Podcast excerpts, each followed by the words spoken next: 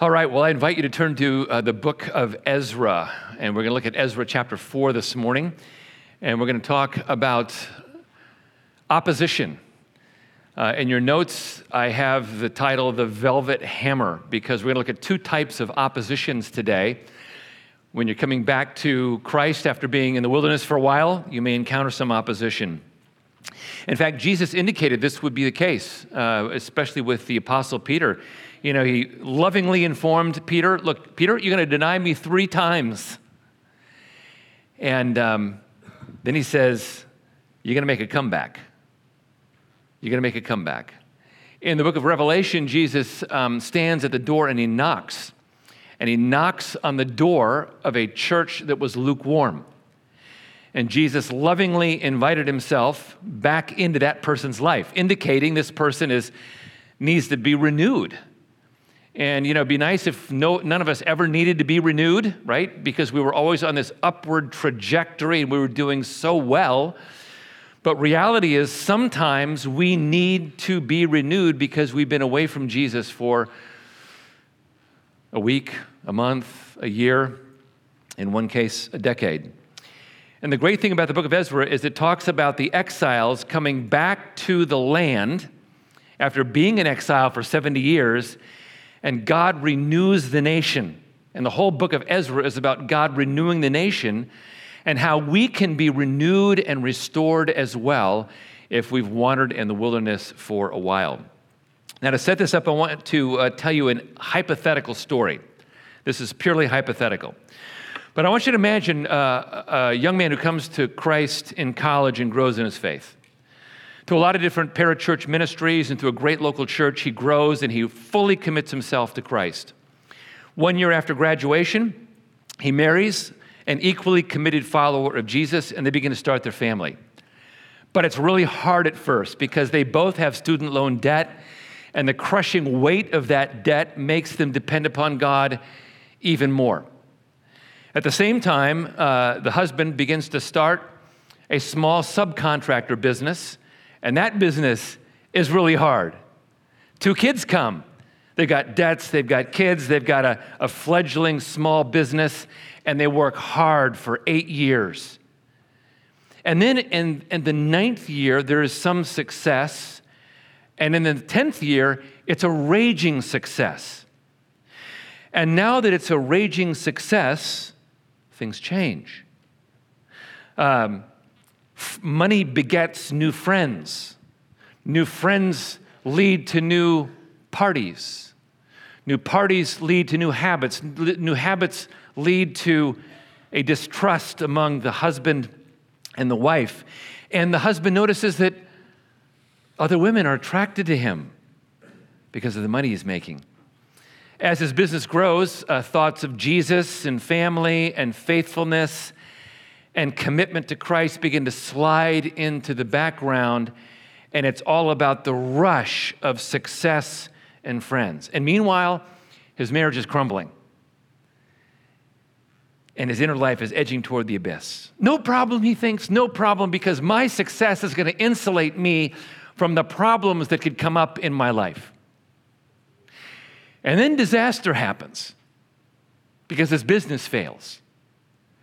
And as he hits absolute rock bottom, he gets down on his knees and says, Jesus, man, I need you. I've been away from you for a long time, and I need you now. I want to I wanna get back on the path of faithfulness. And now comes the problem. Because he goes to his business partners and he tells them what he's done, renewing his faith in Christ. He goes to his his wife and tells her what he's done, renews his faith in Christ. He goes to some of his friends, he tells them about what he's done, renews his faith in Christ. And rather than going, awesome, they go like this We'll see. We'll see. Or some, some might even say, Are you kidding me? You're getting all religious on us now? You've been, you've been the party animal for the past four or five years, and you're getting all religious on us now. Seriously? And so, with biting contempt and cynicism, they begin to dissuade him from the decision that he's made to come back to faith. This is what, exactly what happens in Ezra chapter 4. People are coming, coming back to this place of faith and they encounter opposition. Now, some of you may be in that place this morning, some of you may not. And if you, if you have not come away and you're here, you're doing fine, I encourage you to listen to this story with different ears. Because you undoubtedly know people who've been away from the faith and are coming back, and you need to know how to respond to them. So, no matter where you are, there's an important message here for those who are coming back to faith. So, I want to look at the oppositions that people face. And the first opposition is, is the velvet kind soft opposition. When you come back to the faith, some will lure you into compromise through very comfortable but very false worldviews. So let's see how this begins. Now, when the adversaries of Judah and Benjamin heard that the returned exiles were rebuilding the temple to the Lord, the God of Israel, they approached Zerubbabel. Remember, Zerubbabel is the leader of these 50,000 exiles. They approached Zerubbabel and, and, and the heads of the fathers' houses and said to them, now, these, these adversaries say this in a very nice voice. They say, Let us build with you, for we worship your God as you do. And we have been sacrificing to him ever since the days of Esarhaddon, the king of Assyria, who brought us here. They're saying this with a very, very nice, congenial voice. And at first glance, it sounds like a great proposal. You know, these, these people are building their temple. Let's help them because they probably look, look tired and discouraged. So we're going we're going to help them build this temple. But Ezra informs us that they were adversaries. And so here's Ezra's response. And this is a, a rather shocking response if you don't know the background. But Zerubbabel, Jeshua, and the rest of the fathers' houses in Israel said to them, you have nothing to do with us in building a house to our God, but we alone will build to the Lord, the God of Israel, as King Cyrus, the king of Persia, has commanded us. Wow. that sounds sort of insensitive. Like, was Zerubbabel having a bad day? You know, did, did he just not get a whole lot of sleep? Did he look at his Apple Watch and think, oh, I, I only got an hour of deep sleep last night, I'm tired? I mean, I mean, why is he responding in such a negative way. His response was entirely appropriate to the circumstances. So let me, let me tell you the background. King Solomon died at the age of 60 in 961 BC. And the house of Israel became divided. There was the north and the south. Israel, the 10 tribes were to the north. They had 19 kings. All of them were bad, some of them bad to the bone. And in the south, there was the kingdom of Judah, and there were 20 kings there. Eight of them were good, and some were amazingly good. And for the next uh, 200 years, it was, it was messy between these two divided nations. There was a big civil war. Finally, the northern kingdom was defeated in 722 by Shalmaneser IV, the, the fifth, who was the king of Assyria. If I get my statue made, I want it just like that just like that, with lots of lots of hair, you know. And uh, he he defeated them in uh, 9, 722 BC, and uh, he carried off the exiles into Assyria, into cities that were specifically reserved for them. But he left the land desolate, and that's not a good idea. So he took the foreigners from Assyria and replaced them back into the land of Israel. The problem was there weren't very many of them, and so the wild animals begin to, to grow in the land. And notice what happens in 2 Kings 725, uh, 1725. The beginning of their dwelling there, they did not fear the Lord. Therefore, the Lord sent lions among them, which killed some of them. Now, I think this is a statement about God allowing the lions in the land to be the instruments of judgment to the foreigners who had come back into the land. And God's not saying, lion, you go kill that guy right there. It's a statement of God allowing something to happen as an instrument of judgment. But it shocked the king. And so King Shalmaneser, uh, his successor, King Sargon, says, I know what I'm going to do. I'm going to send the Jewish priests back from Assyria back into the land, and we'll teach the people the proper worship of God in the land, and we'll get the lions to stop eating our people. So he sent the priests back into the land. So the priests go back into the land, and yes, they worship the true God of Israel, but they also worship all the other local gods of Israel as well. And that was a problem.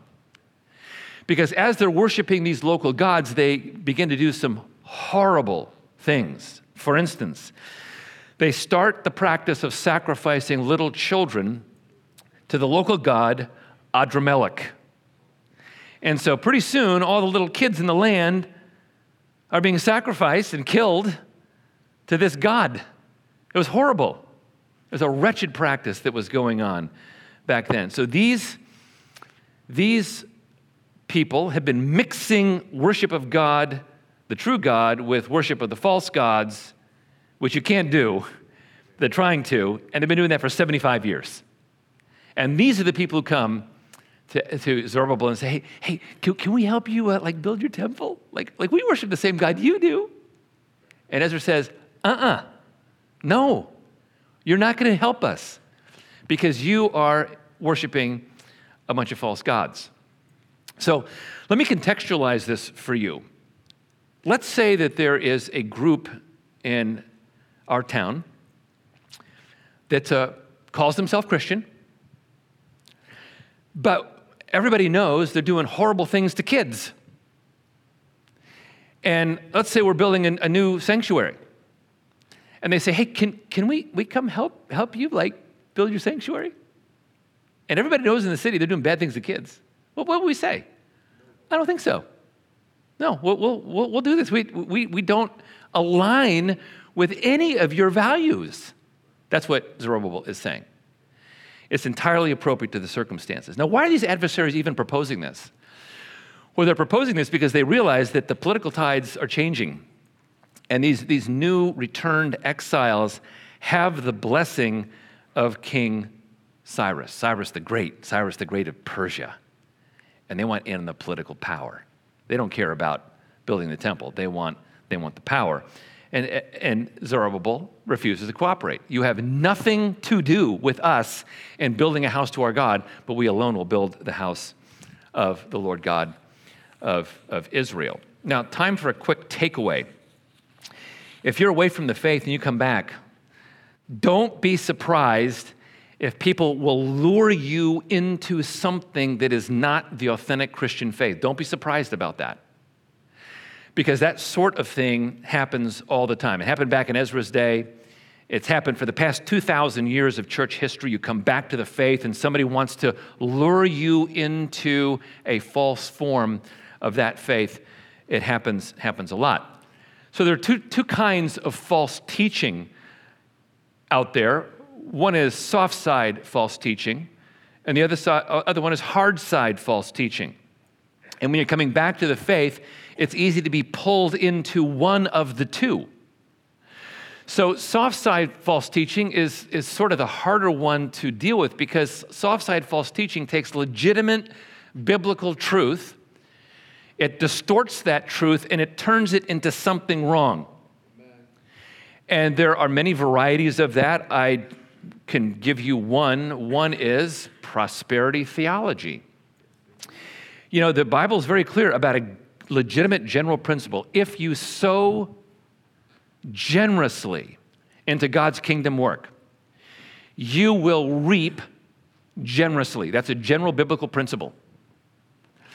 And the principle doesn't say how you'll reap. I mean, it could be that you sow generously into ministry uh, kingdom work and, and you reap happiness.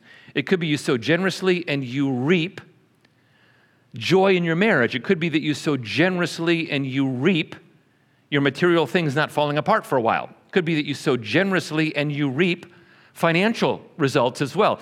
Doesn't matter how it happens, the general principle is there. If you sow generously, you will reap generously from the Lord. It's a beautiful, wonderful principle. Prosperity theology twists that around and it says, If you sow generously to my ministry, God will bless you materially in this way. And sadly, that is a philosophy that's growing all over, over the world today. And I can remember one time Cindy and I were at a, at a, a dinner party in Dallas, and this guy had, this is many years ago, this guy had come back to the Lord. And he, I said, Well, what brought you back to Christ? He said, he said, The guarantee of riches. I said, Seriously? He was going to a very big, upcoming mega church in Dallas. And he says, Yeah, I would not be back with Christ if it weren't for the, pro- the, the promise of money.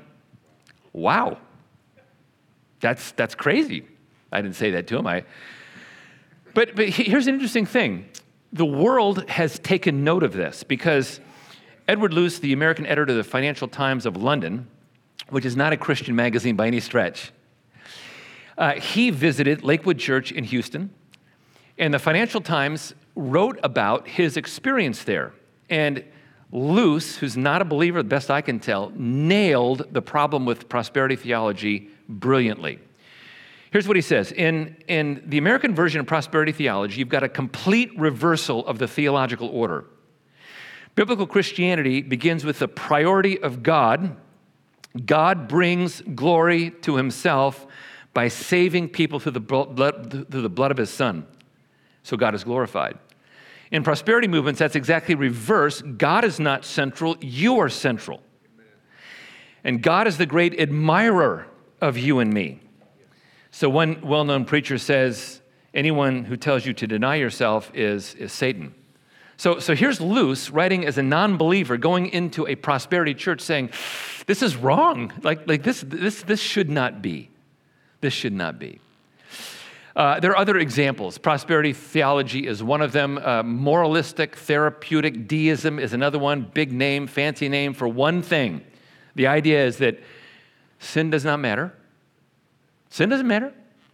God, God loves you. Your sin does not matter. God is not going to be that involved in your life except to bless you. So be good and merit his blessing, and good things will happen to you. I mean, those are just two of a, of a portfolio of very popular things. It's soft side false teaching. There's also the hard side false teaching. And hard side false teaching is taking Christianity and blending it or attempting to blend it with a non Christian religion, like Christianity and Islam, or Christianity and Hinduism, or Christianity and Buddhism. There's a church in Chicago called the Bodhi Center. And the Bodhi Center mixes Christianity and Buddhism. It looks on the outside like an on fire evangelical church. And it is entirely a mixture of Buddhism and Christianity. Here's the point when you're coming back to faith, when you're coming back to faith after being away for a while, there will be people who want to swerve you away from truth into something other than truth. It's like, it's like if they can get you to do something other than have Jesus at the center, it's okay. But once you say, no, Jesus is at, at the center, you're going to invite pushback and difficulty. So here's uh, now hard opposition. Now we go from the velvet part to the hammer part. Others will use aggressive legal means to frustrate you or shut you down. So here's verse 4. Then the people of the land discouraged the people of Judah and made them afraid to build, and they bribed counselors against them to frustrate their purpose all the days of Cyrus, king of Persia, even until the reign of Darius, the king of Persia. So um, here are these nice people who were so helpful. Now the scowls come on their face, and now they want to roll up their sleeves for a fist fight. And first, they disparage them with verbal opposition. Um, so uh, the people of the land discourage the people of Judah. And, and basically, what happens is they, they spy on them. They spy on them. In fact, one of, the, one of the words that's used here is suggestive of this. Kings in the ancient world always had their spies out. So I have the picture of these cameras. These are cameras in London. And this is like one street corner of a zillion street corners in, in, London where they've got these cameras. And there are people somewhere in London who are looking at massive banks of TV screens looking at everything. So if somebody steals something at Brown's Hotel and then runs down the street headed toward the river, you can follow that person on all those cameras, never losing sight of them. Yeah. So people in the ancient world didn't have that, obviously, but kings had their spies who were just as effective at watching the movements of people. And so that's what's happening to the builders, the builders of, the, of the temple. As they're building, the spies are out, you know, with their metaphorical binoculars or telescopes looking, or their metaphorical drones looking at them, spying on them. And then they actively discourage them with, with, with some very threatening words. And the, the verb tells us how they did this. The Hebrew verb bala means to pick at somebody with intent to wear them out. Our daughter had a big tree fall on her house six months ago. And she's been working with the insurance company. And I called her yesterday and she said, Dad, I'm just exhausted. The insurance company picks at this and picks at that and picks at this and picks at that. Meanwhile, we have mounting bills and they keep on picking at this and picking at that. I'm exhausted. I want to give up. That's what these people are doing. They're picking at them with, with verbal discouragements. And it lasts for, get this, 16 years. How many of you could put up with that for 16 years? Not many. They were exhausted with all the spying and with all the verbal picking. And then the book of Ezra gives us a window into just how hard this was. I'm not going to read all these verses, but I want to read the first several. Uh, okay, now what, what's going to happen is Ezra, who writes this, is going to use the legal wranglings of Zerubbabel's day and show that they're the same as the legal wranglings in his day. And so, eh, so now he steps forward in the days of Artaxerxes, and he's going to list all these names. And as you read this, it's, this, is, this is like ponderous to read this. And what Ezra's doing is he's want, he wants us to feel the weight of the legal wranglings. And the, if you've ever been in, in legal trouble or, or faced the legal system, you know how difficult it can be to deal with, with documents and, and check figures. It's hard. And so let me knit it out for you. The Samaritans write three letters, one to Ahasuerus, known as Xerxes. He doesn't read it, it's ignored. And then uh, they write an, another letter, uh, it too is ignored. And then they write a third letter to Artaxerxes, and it's responded to.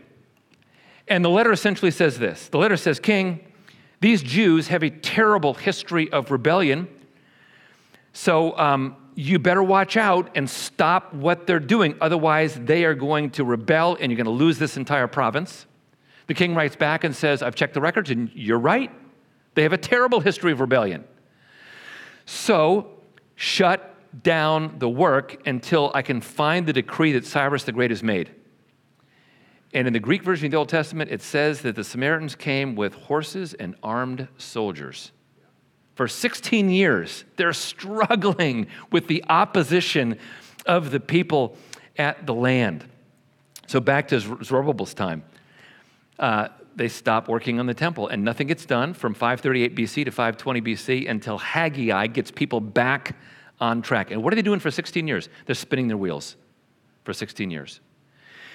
When you come back to the Lord after a time in the wilderness, don't be surprised if people come against you with hard, hammer like opposition.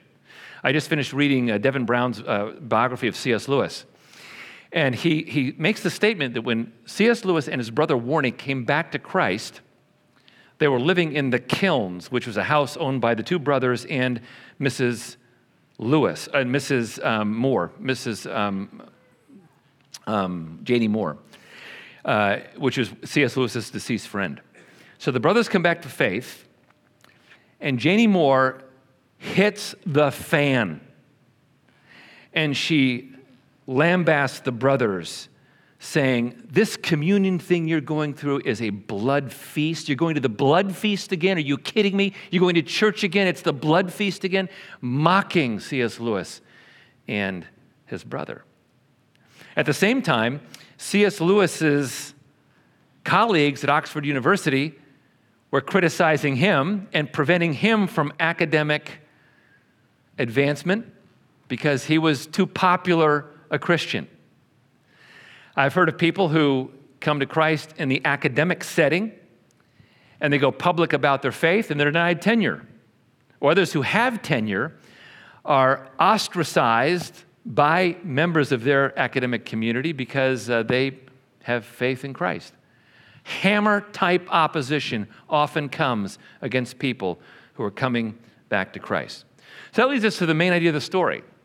The main idea has to deal with how, how should we feel about opposition as we, as we seek renewal. Well, here's the main idea. On the road to, to renewal, do not be surprised by opposition. It's going to happen, most likely. Instead, what you do is you ramp up grit and you pursue growth in the Spirit's power. Now, here's why I say don't be surprised. Look at what Peter says in 1 Peter 4 2. Dear friends, don't be surprised by the fiery trials you're going through as if something strange were happening. Peter writes this to believers in Asia Minor who are suffering under the persecution of crazy King Nero. And they're, hit, they're getting a hammer like opposition. Peter says, Don't be surprised. This kind of thing happens. And then Jesus says, Blessed are you when others revile you and persecute you and utter all kinds of evil against you falsely on my account. Rejoice and be glad, for your reward is great in heaven. For so they persecuted the prophets who were before you. Don't be surprised. I mean, this is what they did to the prophets. Don't be surprised if this happens to you as well. Or Jesus says in Matthew 10, they'll hand you over to the councils and flog you in their synagogues. Talk about a hammer like opposition. Uh, on my account, you'll be brought before governors and kings as witnesses to them and to the Gentiles. Hammer like opposition. Don't be surprised. Paul says, Indeed, all who desire to live godly in Christ Jesus will be, will be persecuted. Don't be surprised if opposition comes your way. So, with that in mind, let's take a look at some, at some takeaways. How to respond to opposition. Well, the first takeaway is for those who've never left. I urge you, if you've never left the faith, to be the ministry of the bridge. All right? Jesus' ministry was a ministry of grace and truth. And there's a ministry that people have who are ministry minded called the ministry of the bridge, where they help people who are coming back to faith bridge that gap between their first days back in the faith and maturity. And let me tell you, people need that desperately. They need it desperately because a lot of people come back to the faith get hit with this soft side opposition, the hard side opposition. They don't know what to do, and so they capitulate by making the wrong decision. And you, with the ministry of the bridge, you come at grace and truth. Grace says, I love you unconditionally. Truth says, here's what the Bible says about that. Grace says, okay, you failed. Here's a second chance, a third chance, a fourth chance, a fifth chance. You need second chances. Truth says, however, you need to walk this path. So you've got to have that ministry of the bridge. And many of you could be great bridge builders for people coming back to the faith. One of the things that um, I am looking forward to in Cindy's testimony tomorrow night at Celebrate Recovery is that Cindy is the quintessential bridge builder. Taking people who have been in pain, coming out of addiction, coming into recovery, and Cindy is the bridge builder into that place. Truth be told, she's been that for most of our marriage, taking hurting people and helping them be that, be that bridge back into a place of faithfulness. That bridge building ministry is a great ministry. And many of you have not done that ministry yet, and you could. You just don't know that you're qualified, and you're qualified if you walk in grace and truth. And then here's, here's a second takeaway. Second takeaway is for those of you who are coming back. Take a fresh look at the G word. The G word. The G word is that good old word called grit. And my favorite author on this is Angela Duckworth, and she, uh, uh she, pronoun- she de- defines this as passion and perseverance directed toward a singularly important goal. And for somebody who's coming back to the faith, the singularly important goal is fidelity to Christ. It's loving Jesus. It's being in a first love relationship with God. It's being a person who loves him heart, soul, mind, and strength. That's the singularly important goal. But to get there will require grit. There's the grit of learning how to trust Him again. There's the grit of the spiritual disciplines. There's the grit of committing to the body of Christ when the body of Christ isn't perfect. It's grit. And so I, I really encourage you to embrace that ministry, um, that place of grit. And here's the final takeaway the final takeaway is be patient be patient. Because when you're coming back to the faith, th- things seem awkward and quirky and weird and clunky, and it's hard to figure out how to do things again. But here's how spiritual growth works it's grace plus, plus truth plus time. Grace says, I love you unconditionally. Truth says, but here's the path at which to go. And it takes time. I we'll close with this. I made a, made a video for my dad um, for Father's Day. I hope he doesn't listen to this before Father's Day, okay? Dad, don't listen to this. Shut the tape off if, if you're listening to this right now. But the, but the gift was uh, some Super 8 film that he took back when I was one, two years old. And, and there I am learning how to walk. And wouldn't you know it, the moment he puts me up on my feet I walked perfectly? Did you? It's amazing. that didn't happen. I walk, I fall. I walk, I fall. I walk, I fall. I walk, I fall. I walk more steps than I fall. I walk more steps than I fall. I didn't walk instantly. You didn't walk instantly. None of you did. You didn't, none of you walked instantly. You didn't. Uh, did my parents berate me? You idiot. Why are you, why are you not walking? Everyone around you is walking, and you're not walking. What's wrong with you? Nobody did that. No, what, no, what they said, it's okay. It's okay. You'll, you'll get it. it will be okay. You'll, you'll, you'll get it. Be patient. On the road back to recovery, there'll be ups and downs, joys and sorrows, triumphs and tragedies. It's okay. It's okay. The formula for spiritual growth is grace plus truth plus time. And if you got a loved one who's coming back, be patient with them. If your spouse is coming back, be patient with your spouse. Be patient. Spiritual growth is grace plus truth plus time. Let's stand for our closing prayer.